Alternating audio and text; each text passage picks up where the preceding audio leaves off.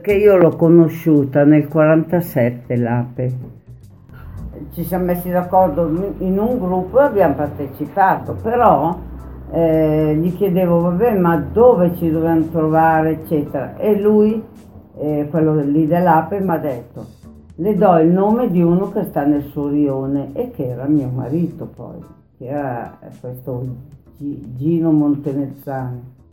Allora io sono andata a cercarlo e così eh, siamo andati, abbiamo cominciato con la prima gita e non abbiamo mollato più. Vi siete conosciuti così quindi? Sì. Grazie noi, all'A P E. Grazie all'A P E. E fidanzati grazie alla Grigna.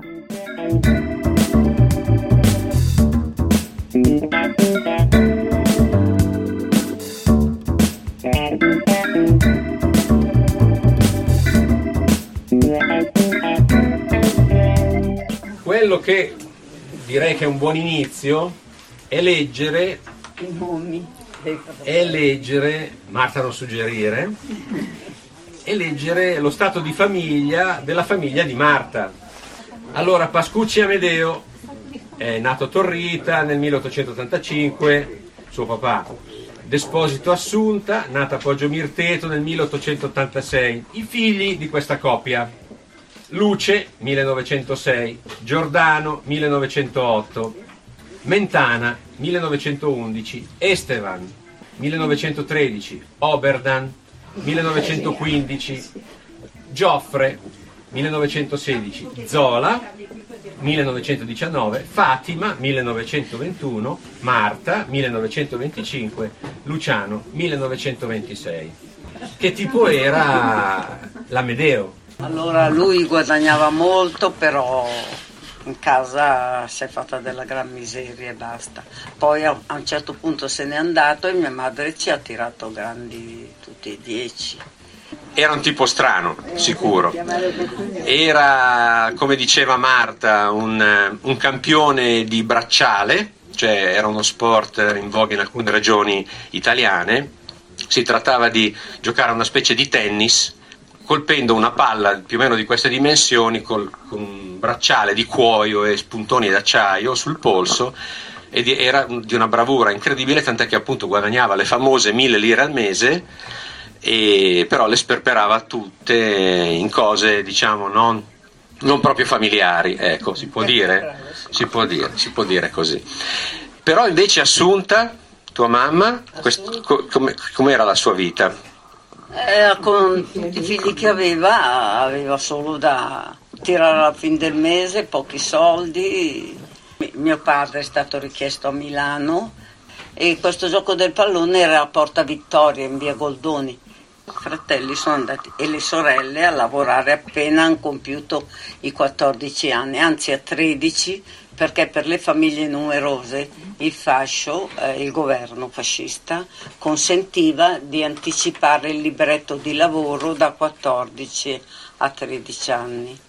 A un certo punto all'Amedeo mi pare che l'avete... L'abbiamo espulso dalla casa. No, ripetilo bene perché... Veramente l'abbiamo espulso, io e mio, frate- mio fratello Gioffre e io.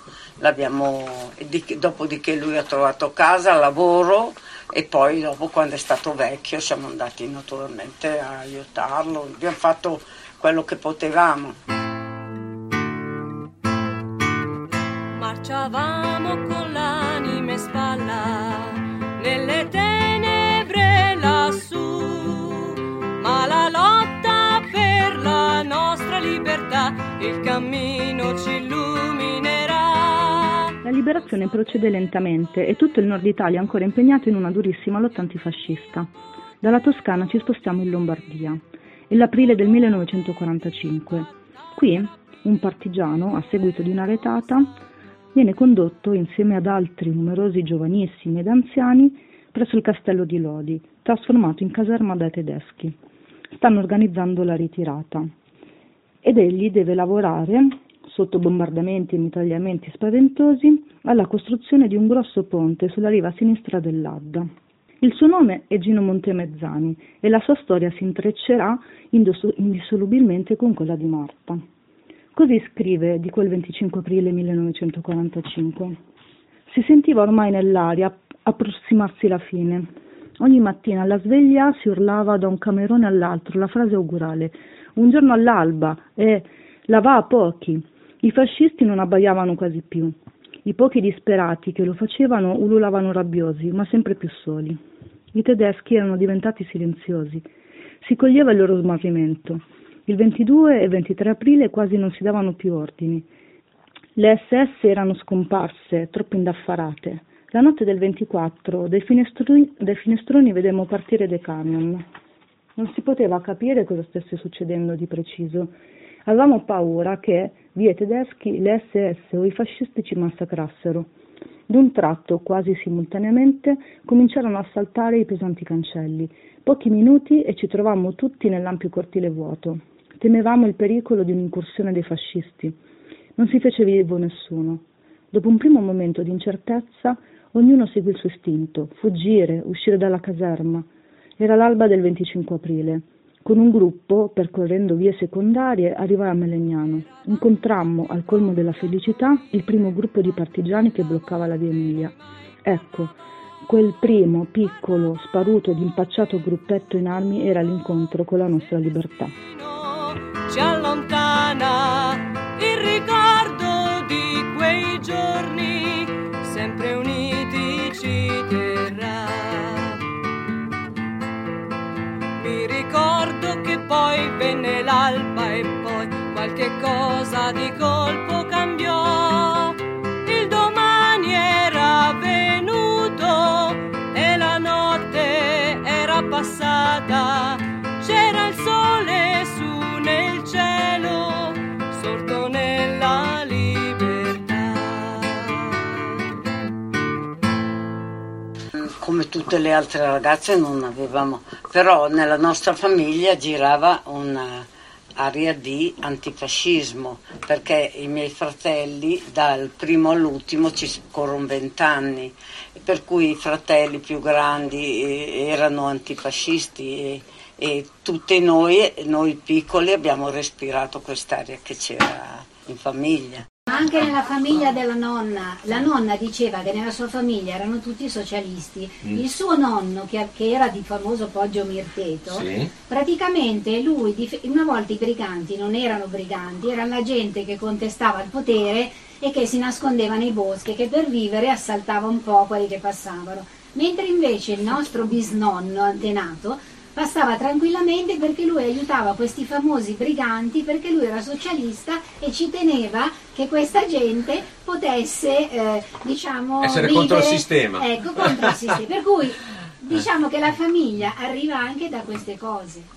Inizia la guerra. Ho dovuto interrompere eh, lo studio del francese, facevo le magistrali e studiavamo il francese. Dopo sei mesi circa è scoppiata la guerra e noi eravamo alleati con i tedeschi, hanno tolto la lingua e mi hanno fatto studiare, ecco, da, da ragazza ricordo quella cosa lì, ma soprattutto poi la partenza dei fratelli.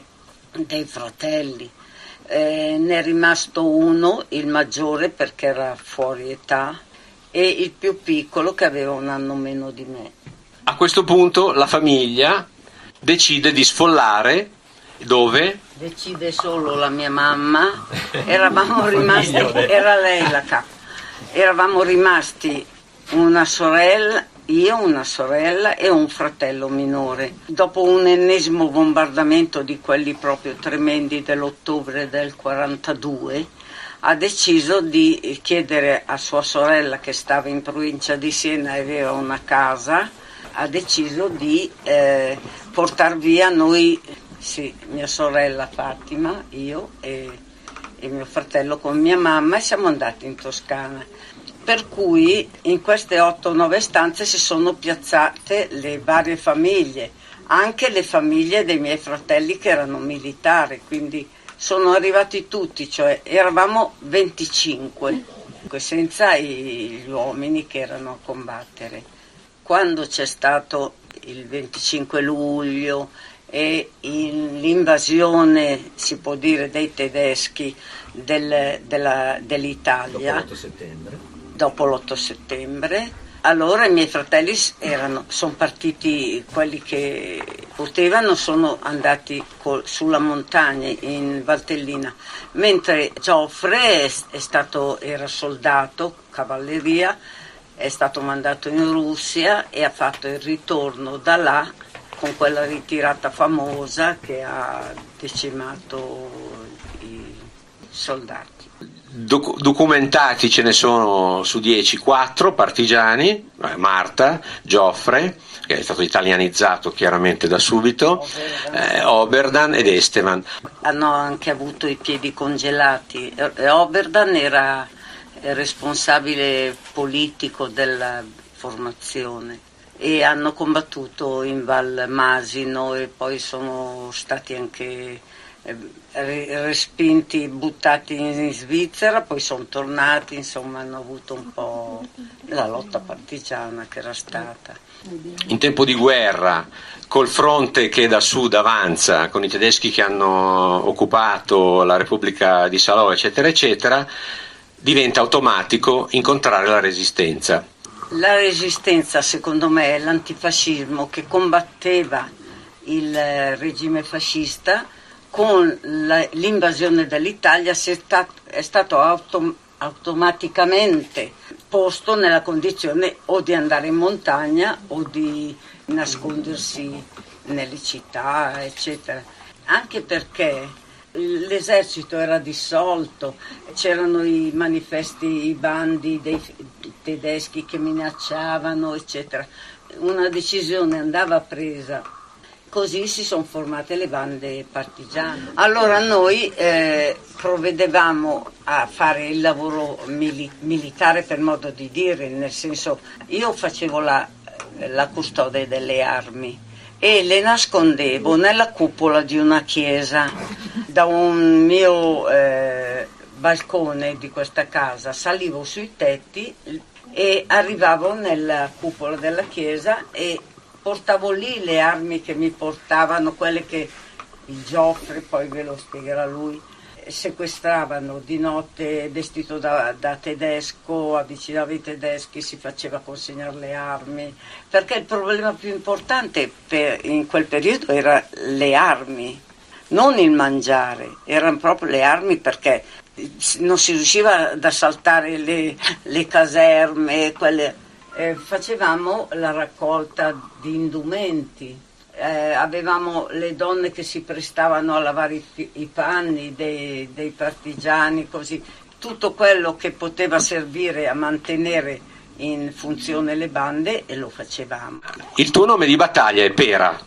Io mangiavo una pera perché io appartenevo in primo tempo al distaccamento. A un distaccamento che si chiamava Ovidio Sabatini della formazione Spartaco Lavagnini. Quando mi hanno presentato al capo de, dei partigiani così, eh, mi ha chiesto come mi chiamo e io gli ho detto Marta. No, no, devi prendere un nome di battaglia. E chiamati Pera, io mangiavo una pera e mi sono chiamata. E poi una bella sera, per l'esattezza il trentuno maggio alle ventitré e undici della sera, si presentano a casa tua. Si presentano durante la giornata, hanno arrestato mio fratello Gioffre, un suo compagno di sedici anni e mezzo, né? Federico. Federico, e poi sono venuti ad arrestare me e mia mamma. Ci hanno portato nelle scuole del paese che allora non funzionavano, erano occupate dai tedeschi. Ed era un po' da carcere facevano. Faceva da carcere anche. Mia mamma l'hanno interrogata per modo di dire, poi la, era anziana, l'ha mandata a casa. Invece a me mi hanno tenuto lì, mantenuto, sono stata su una sedia tutta una notte e mi interrogavano, ogni tanto venivano lì, mi interrogavano. Hanno trovato in casa mia, in un cassetto, la divisa da tedesco che mio fratello Gioffre usava per avvicinare i tedeschi, per... Oltretutto aveva una faccia di tedesco inconfondibile, più o meno questa, fino alla mezzogiorno del giorno dopo e poi io continuavo a negare tutto, mi ha fatto vedere un foglietto che mio fratello aveva scritto con una calligrafia inconfondibile, non si poteva trovarne un'altra uguale, e c'era scritto quattro pistole, tanti caricatori, eh? E mi dicevano se era la calligrafia di mio fratello. Io ho continuato, eh, ci avevano insegnato a dire sempre no, no, no, non so, non so, e quindi dopo mi hanno rilasciato.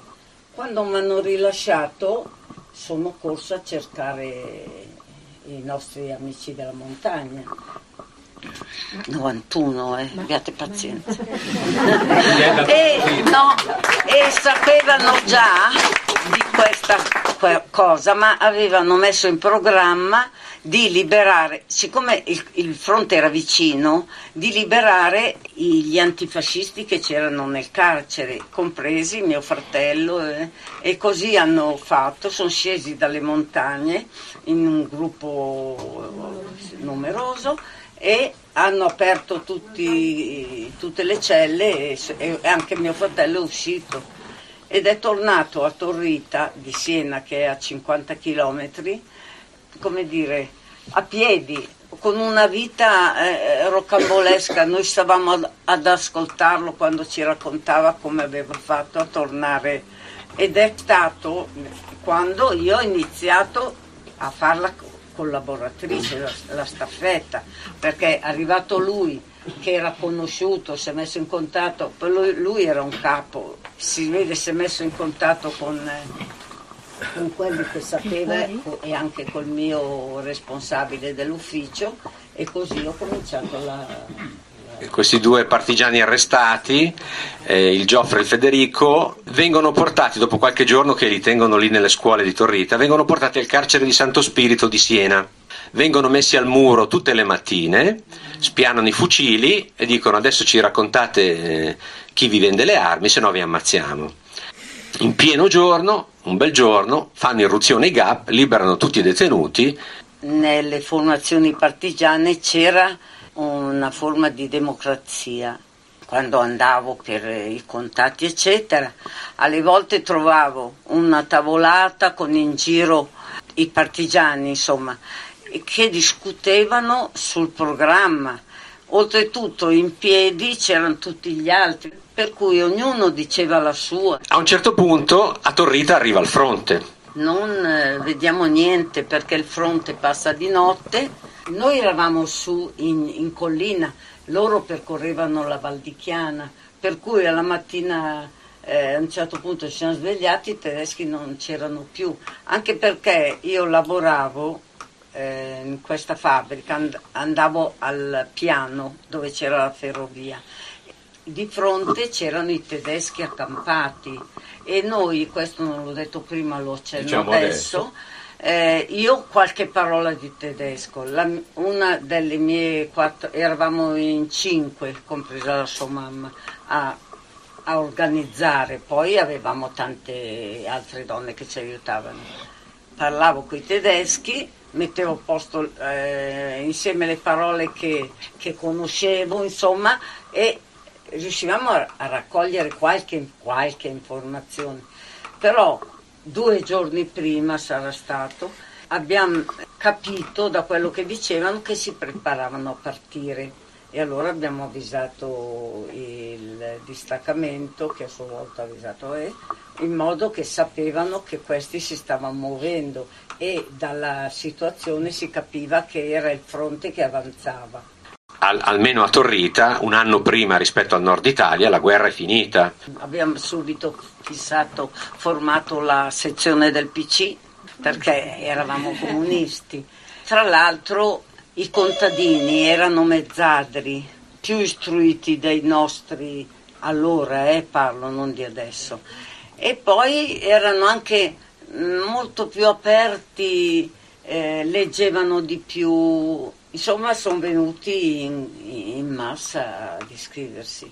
Uno addirittura, erano dieci fratelli, nove, primo, secondo, terzo, così si chiamavano, e abbiamo fondato la sezione del P C.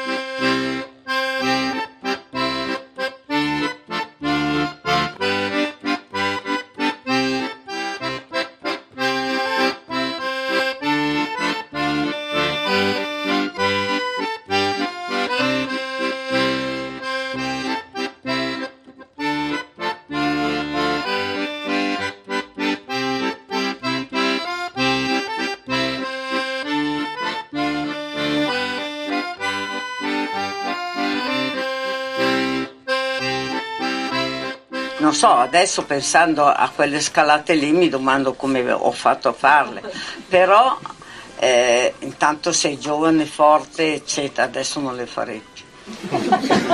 E poi eri proprio a contatto con, anche col cielo, to, con, insomma non so spiegarmi meglio, comunque non rinunciavamo ad andare, avevamo i soldi contati del treno e poi portavamo i panini. Tra, tra l'altro ci trovavamo tutte le settimane, c'era un vecchio piemontese che ci insegnava tutte le canzoni di montagna, eh, quelle piemontesi, Farabien Bisiar, Farabien Bisiar, insomma bellissime, e lui però in montagna non ce la faceva più a venire e veniva sempre alle riunioni.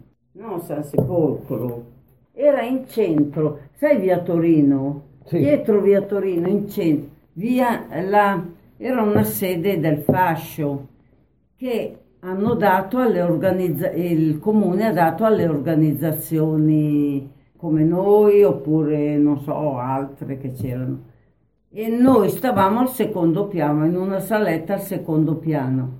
Dovina dove abbiamo imparato a scendere a corda doppia? Da, dalla dalle finestre, attaccavamo la corda al calorifero e facevamo quegli esperimenti lì, abbiamo imparato così.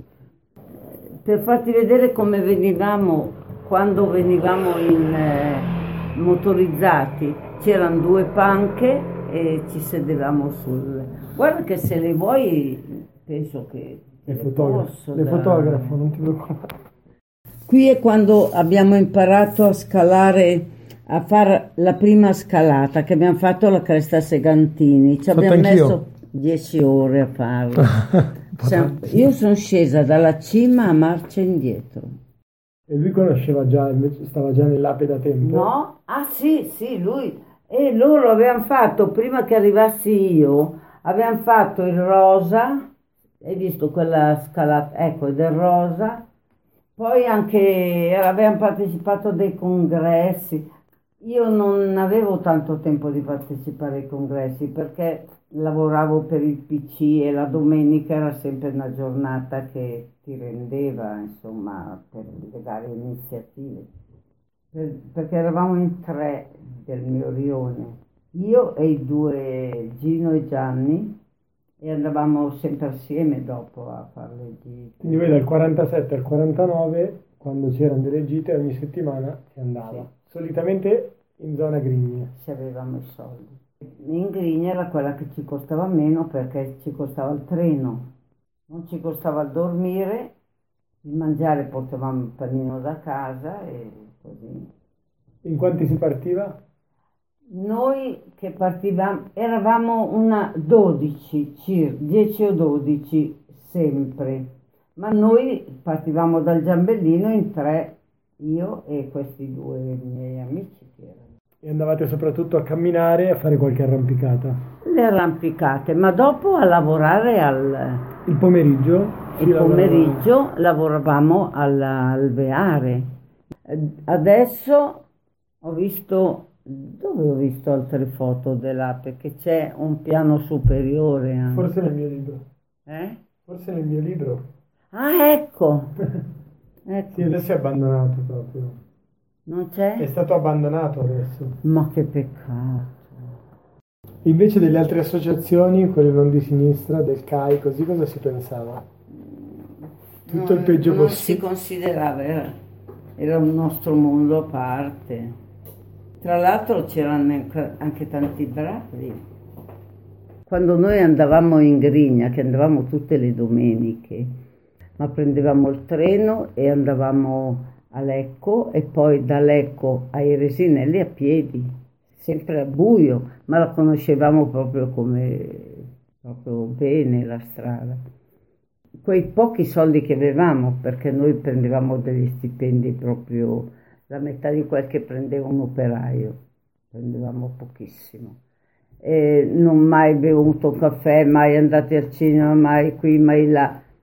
Cioè a noi interessava solo andare in montagna e così con i soldi del treno e i panini e non, dorvi, non dormivamo in albergo, andavamo in un albergo che porca miseria non ho trovato la foto dove io sto mettendo dei fiori Tieni conto che ho novanta anni, e, però c'è, perché c'era, eh, lì a Bass. E andavamo in questo albergo che non ci faceva pagare da dormire, ma non ci faceva neanche dormire. Si metteva nel salone con le sdraio e passavamo lì la notte a chiacchierare con, con mio marito e, e un altro che facevano un po' di teatro, teatro tra virgolette però. E alla mattina andavamo a scalare i torrioni Magnaghi. Era la nostra preferenza perché era una, una scalata che presupponeva anche un po' di camminare nel... per arrivarci, insomma. E al pomeriggio lavoravamo a costruire il rifugio alpino e io c'avevo anche la foto di me che sto spalando insieme agli altri. No, era che a me piaceva, piaceva troppo lo sport. Per esempio la pallacanestro, alla fine ho dovuto piantarla lì, ma mi piaceva proprio. E invece dopo i figli, eh, basta. Dopo non avete i figli più saputo ho finito niente. Di sciare. Non avete saputo più niente dell'ape dopo. No, siete... Perché ho visto che nelle tessere, eh. cioè quaranta... nelle tessere dell'ape, eh. c'è cioè quarantasette, quarantotto, quarantanove e poi c'è un cinquantotto. Come mai? Eh, che ne so, eh, non lo so, se c'era il Gino, lui, lui le cose se le ricordava. Gino è sceso a piedi dal Bernina e nessuno di noi l'ha accompagnato, eh. I soldi che avevamo speso erano troppo preziosi. Povero Gino. Era appendicite? Era appendicite e gli faceva un male tremendo. E come faceva a sapere che era appendicite? La poesia dell'appendicite. Ragazzi, che bella che, che ha fatto il Gino. E dov'è? Ma era contenta. Ora io sono felice più del grande Ariosto. No. No, no, non l'ho mai sentito. No. Ho vergogna a recitarla. No, mi metto in piedi sulla sedia. No, no, sta bene così, mentre mangi l'uva è più bella, dai, racconta. E ora io sono felice più del grande Ariosto perché lo si avvicina l'atteso Ferragosto. Su, andiamo al Bernina, era tempo che parlavamo di quello. Là è la mia passione, lassù sul, sulle montagne chissà che ascensione. La mia maledetta appendice. Là fra dei rupi e valli aveva appena caricato sul suo zaino lo zaino della signora che poi si era sentita male, cioè si era addormentata in montagna ed era, e il marito aveva, e, e ci ha portato via la guida praticamente e noi mm. siamo andati un po' però per bene. Perché vi ha portato via la guida? Siamo proprio parenti. Chiudiamo questa. E dopo le domande alla fine. Eh, eh direi. Dove ero arrivata? La sua memoria, eh? Presto mi fa venire dolore ad intervalli. Detti la piccozza all'amico mio Cadrega. Ridiscendendo a valle un grido udii di strega. Che il cupo ciel ti fulmini, che l'acqua fatal ti anneghi, pensa che tremendo. O mille codardo che, che il monte rinneghi. Allora lui gli dice, non è che sono vile o strega, o strega della natura, ma è che il mio budello ormai non mi dura, non mi dura. Scusa tua, eh? No, e te lo dimostrerò. Appena sarò guarito, sui monti ritornerò. Mm. Ma questa roba non è scritta da nessuna parte. Non la... Sì, è scritta. No, no, quando no. La trovo te la faccio vedere, ma tante ne ha scritte. No, voi non pensa che in tanti anni che mi conosco non la sapevo questa mm. cosa. Comunque lui ha viaggiato da Aosta a Milano attaccato con il ferro qui alla pancia per sentire non sentire le, le cose a cantare. Poi e i cubani che venivano. Sì, io li ho conosciuti tutti i dopo. Cubani che sono venuti sì, in Italia li abbiamo conosciuti noi. Li abbiamo portati in montagna, eh, gli abbiamo fatto conoscere la neve, in montagna, eh, molto frio, a Clusone, a Clusone, anche l'altro a Ponte Nossa. Ponte Nossa, me lo ricordo. In, in dieci o dodici ci frequentavamo solo in montagna, invece in quattro o cinque che eravamo del Giambellino, allora facevamo come i ragazzi che stanno sulla sera, se, noi però seduti sul marciapiede a chiacchierare. E quanti anni avevate? Io ne avevo venti quando, aspetta, nel quarantasette ne avevo ventidue. Sì, l'ho conosciuto già nel ventidue, ci sono fidanzati nel ventitré, sì. E oltre al gruppo delle Grigne, dove si andava altrimenti? Resegone? Siamo andati a Resegone, ma noi avevamo oramai la nostra, anche perché c'era il, il, l'alveare da costruire, per cui... Ma sempre, era... da, sempre da Lecco, non c'era ancora la carrozzabile. Sempre da Lecco. No, qualche volta siamo andati con quei camion lì, quei camion che ti ho fatto vedere. In macchina siamo, no, siamo andati poi dopo gli anni, perché ogni tanto ci tornavamo in Grigna, anche se non la riconoscevamo più troppo, case più di lusso, poi recinti dove non potevi passare, mentre prima era prati, erano, era, insomma... L'ultima volta che sei stata in Grigna? Forse quando sono andata che c'era la, la FIOM che aveva, il sindacato che aveva il... che c'era questo nostro amico che si chiama Adiri, che faceva il direttore. Tu dicevi se ho conosciuto solo la Grigna, tutte le montagne attorno, compresi i Corni di Canso, Brunate... Il, quelli di sempre siamo andati, andavamo. La Val di Dentro si chiamava, arrivava dove c'era una diga, questa in costru- erano le dighe in costruzione della E M. La E M era diretta da un comunista, amico del mio capufficio Olona, quale ci ha fatto eh, fare per due anni una settimana, no, gratis, pagando, nei cantieri chiusi degli operai, perché in agosto gli operai andavano in ferie per otto giorni. Ecco, e noi andavamo, siamo andati su, pagavamo trecento lire al giorno, mangiare e basta. C'erano due camerate, le donne di qui, gli uomini di là. C'era in costruzione il lago di Cancano, che è quello che poi al, al, insieme all'altro che hanno fatto dopo alimenta in buona parte il servizio elettrico di Milano, insomma. Comunque era bello lassù, c'erano le stelle alpine nel prato come margherite, ma, oppure anche, mi piacerebbe farvele vedere adesso cos'è Livigno, cos'era quando l'abbiamo vista noi, tutto verde la valle. Una quarantina di baite, forse dico quaranta sono tante, lungo quella piccola casa, strada, strada sì. C'era solo quella roba di pesa e noi arrivavamo dall'alto della Valle del Gallo e lì andavamo a comprare lo zucchero, il cioccolato, le sigarette. E quando è venuto sul Feltrinelli, ma la gente va meno affaticata, cioè c'era molta più gente forse che andava in montagna, per la montagna. Adesso vanno molto più a sciare, perché sciare è di moda.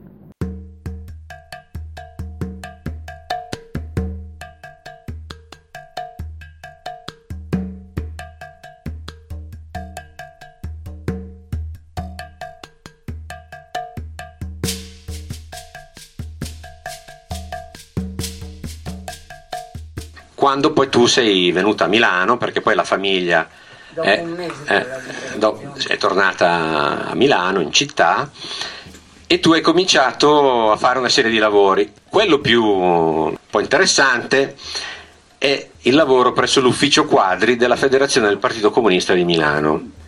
Che cos'era l'ufficio quadri? Era, cosa diceva Gino? Diceva... Eh... Quando si è fidanzato con me mio marito, l'ha chiamato all'ufficio quadri, e era l'ufficio che si occupava dei quadri, che si occupava dei quadri, dei quadri dei dirigenti, la formazione, eccetera. Gli ha detto: guarda che questa è la tomba del P C. Tu ti sei fidanzato con la tomba, io ero la tomba del P C. E lì passava tutte le notizie, passavano di lì. Anche robe disciplinari, eccetera, ma soprattutto quello di spi- delle, spi- delle spie, della salute del partito, ecco, non so spiegarmi meglio. Io tenevo i rapporti con l'ufficio quadri della direzione del P C. A Roma. A Roma.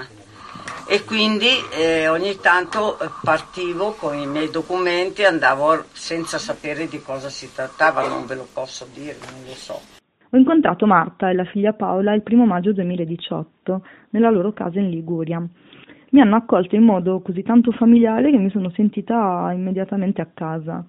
Eravamo tre donne sedute intorno ad un tavolo pieno di foto e ricordi a chiacchierare molto piacevolmente eh, di resistenza e soprattutto di passione per la montagna. È stato molto emozionante soprattutto eh, condividere con Marta la passione per la Grigna, che è una montagna che io amo moltissimo e che in diversi periodi storici ha accomunato molti apeini. E inoltre non ho assolutamente resistito a chiederle come si sentiva a scalare quei monti e quelle guglie da donna, e così è partita una conversazione molto oh, simpatica. Ma eh, dentro Ape, come, come, come? donna, come donna, secondo te era un, un'occasione, che occasioni ti dava in più rispetto ad altri gruppi, insomma, che c'era in quel periodo dopo la guerra? Sì, naturalmente tutto in proporzione, perché la personalità della donna non è stata subito riconosciuta da, insomma, abbiamo dovuto lottare, fare manifestazioni eccetera per poter. Questo tu le facevi delle battaglie eh, insieme anche al partito? Beh, in quegli anni? Beh, le donne hanno avuto una funzione importantissima, hanno fatto da tramite tra il popolo, la gente e la montagna. Partigiani in montagna e in città, le azioni venivano svolte sempre con una donna, era un paravento. Io facevo la curatrice delle armi, non ne ho mai, ne, mai usata una, però sapevo come si pulivano, come si tenevano. Per esempio i partigiani facevano un'azione in città, dopo, non so, attaccavano tedeschi, magari due o tre che viaggiavano da soli, eccetera, cioè li assalivano così. Prendevano le armi e le portavano a me, che le nascondevo. Sì. Questa sarei io, sì. Questo è il mio capo ufficio che mi è fatto da padre. Sì. E questa è la zona di Porta Vittoria. Ai tempi, adesso è riconoscibile. Eh, sì, anche l'isola, l'isola Paola. Lo so, ah, ce l'ho sì. Anch'io. È inutile che te lo dico. Per dire che io facevo anche l'attivista dopo, quando, dopo la liberazione, al sindacato, no, sindacato, Solidarietà Democratica. Ah, sì. Allora, quando c'era Scelba, arrestavano con grande facilità i, i comunisti. E, comunisti, no, anche, anche antifa- comunque antifascisti, ecco. A mezzogiorno, per esempio, spesso ci toccava andare alla Pirelli, quando, quando erano gli orari di lavoro, le due, che montavano e, a dare i volantini o altro materiale. Ma la tua esperienza in montagna, tu l'hai conosciuta con Gino, la montagna, o c'eri andata già prima? No, la conoscevamo andando una volta all'anno, all'anno a fare la gita del secolo, che andavamo a Como. Portavamo il mangiare tutto con mio padre, mia, mia mamma, poi degli amici anarchici che c'erano. Tutta la famiglia, eravamo trenta persone, solo la nostra, il nostro gruppo. A Como salivamo a piedi fino a Brunate, mille, mille metri. In sì, famiglia c'era sempre sì, stata sì, la passione sì, per la montagna. Sì. Noi siamo, eravamo in Valtellina col pullman. A un certo punto ci superano le due, eh, quelli in moto. Questi qua ci hanno avvisato che c'era un posto di blocco del, del fascismo, noi, perché noi avevamo fuori la bandiera della, della pace. pace. Allora l'abbiamo incartata subito, messa via, e loro, e quelli in moto sono andati. Quando siamo arrivati al posto di blocco, questi qua cercavano, cercavano ma non la trovavano. E allora, cosa volete? E una bandiera, deve essere la bandiera della... Ci hanno detto Arlecchino, ma una roba di una eh, nazione dello, dell'Estremo Oriente. È una bandiera, e noi giù a ridere. Loro hanno capito, perché la bandiera della pace aveva sette colori, sai? Sì, sì, sì. Eh. È come quella che c'è ancora adesso. Sì, sì. E questa era una gita Ape? Con sì, Ape? Sì, ah, sì, okay. Sì, era... perché noi eravamo il gruppo di milanesi che erano iscritti all'A P E, per quello eh, eh, e questo nostro vecchio ci aiutava a risolvere i problemi. Tutti i problemi. Eh. Eh, dentro A P E in quel periodo c'erano tante altre donne? Sì, sì, c'erano. Diciamo in proporzione un quarto forse. Un quarto della, delle sì, iscritte. Sì. Però si usava andare in montagna con, con i parenti, i genitori, cioè, per cui le donne, cioè le, per dire che le donne andavano volentieri in montagna con, pure con noi ragazzi come, come amici, insomma.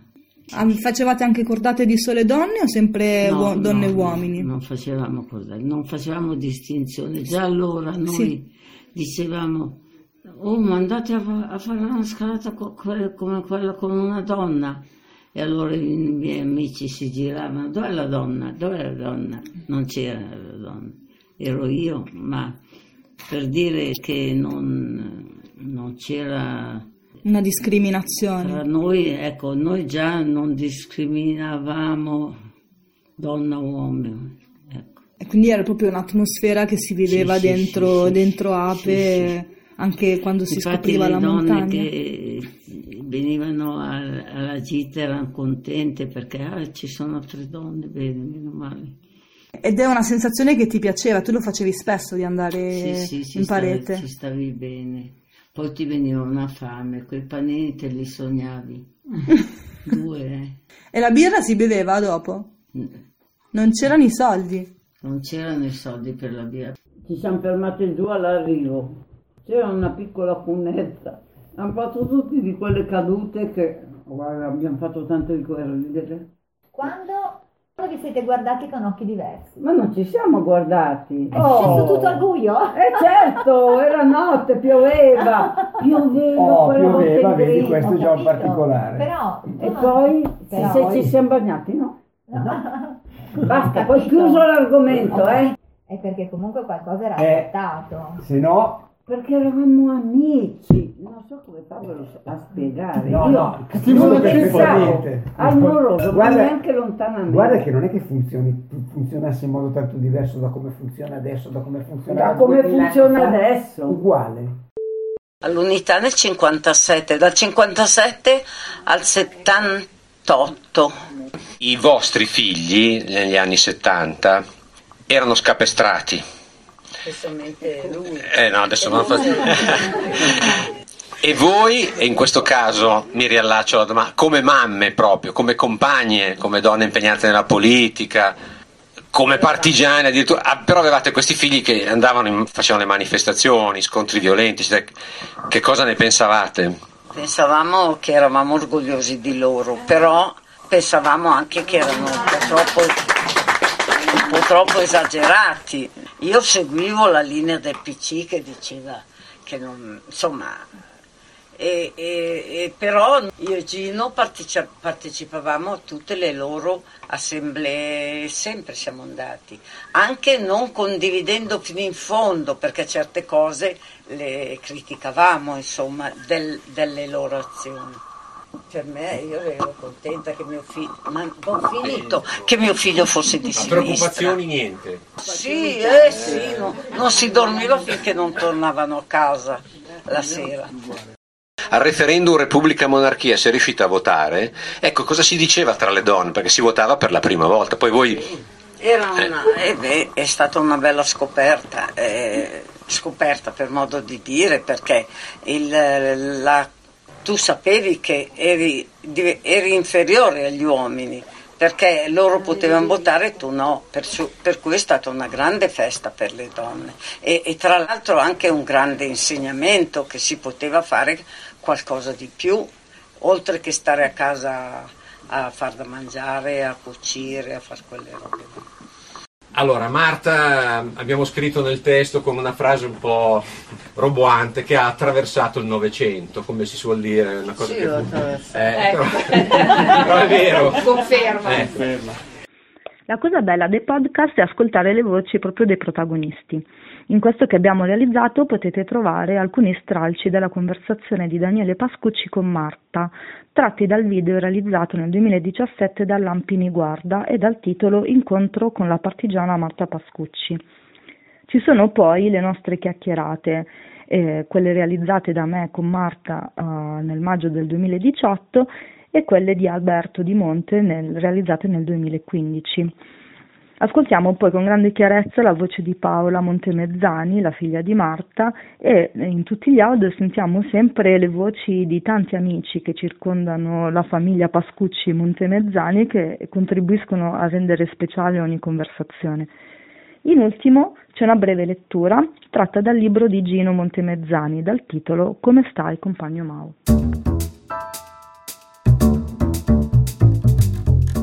Interrogato eccetera eccetera, io non avevo niente da dire e non ho detto niente. Il futuro certamente no, ma qualcosa del presente e del passato dell'Associazione Proletari Escursionisti lo puoi scoprire all'indirizzo ape alveare punto it.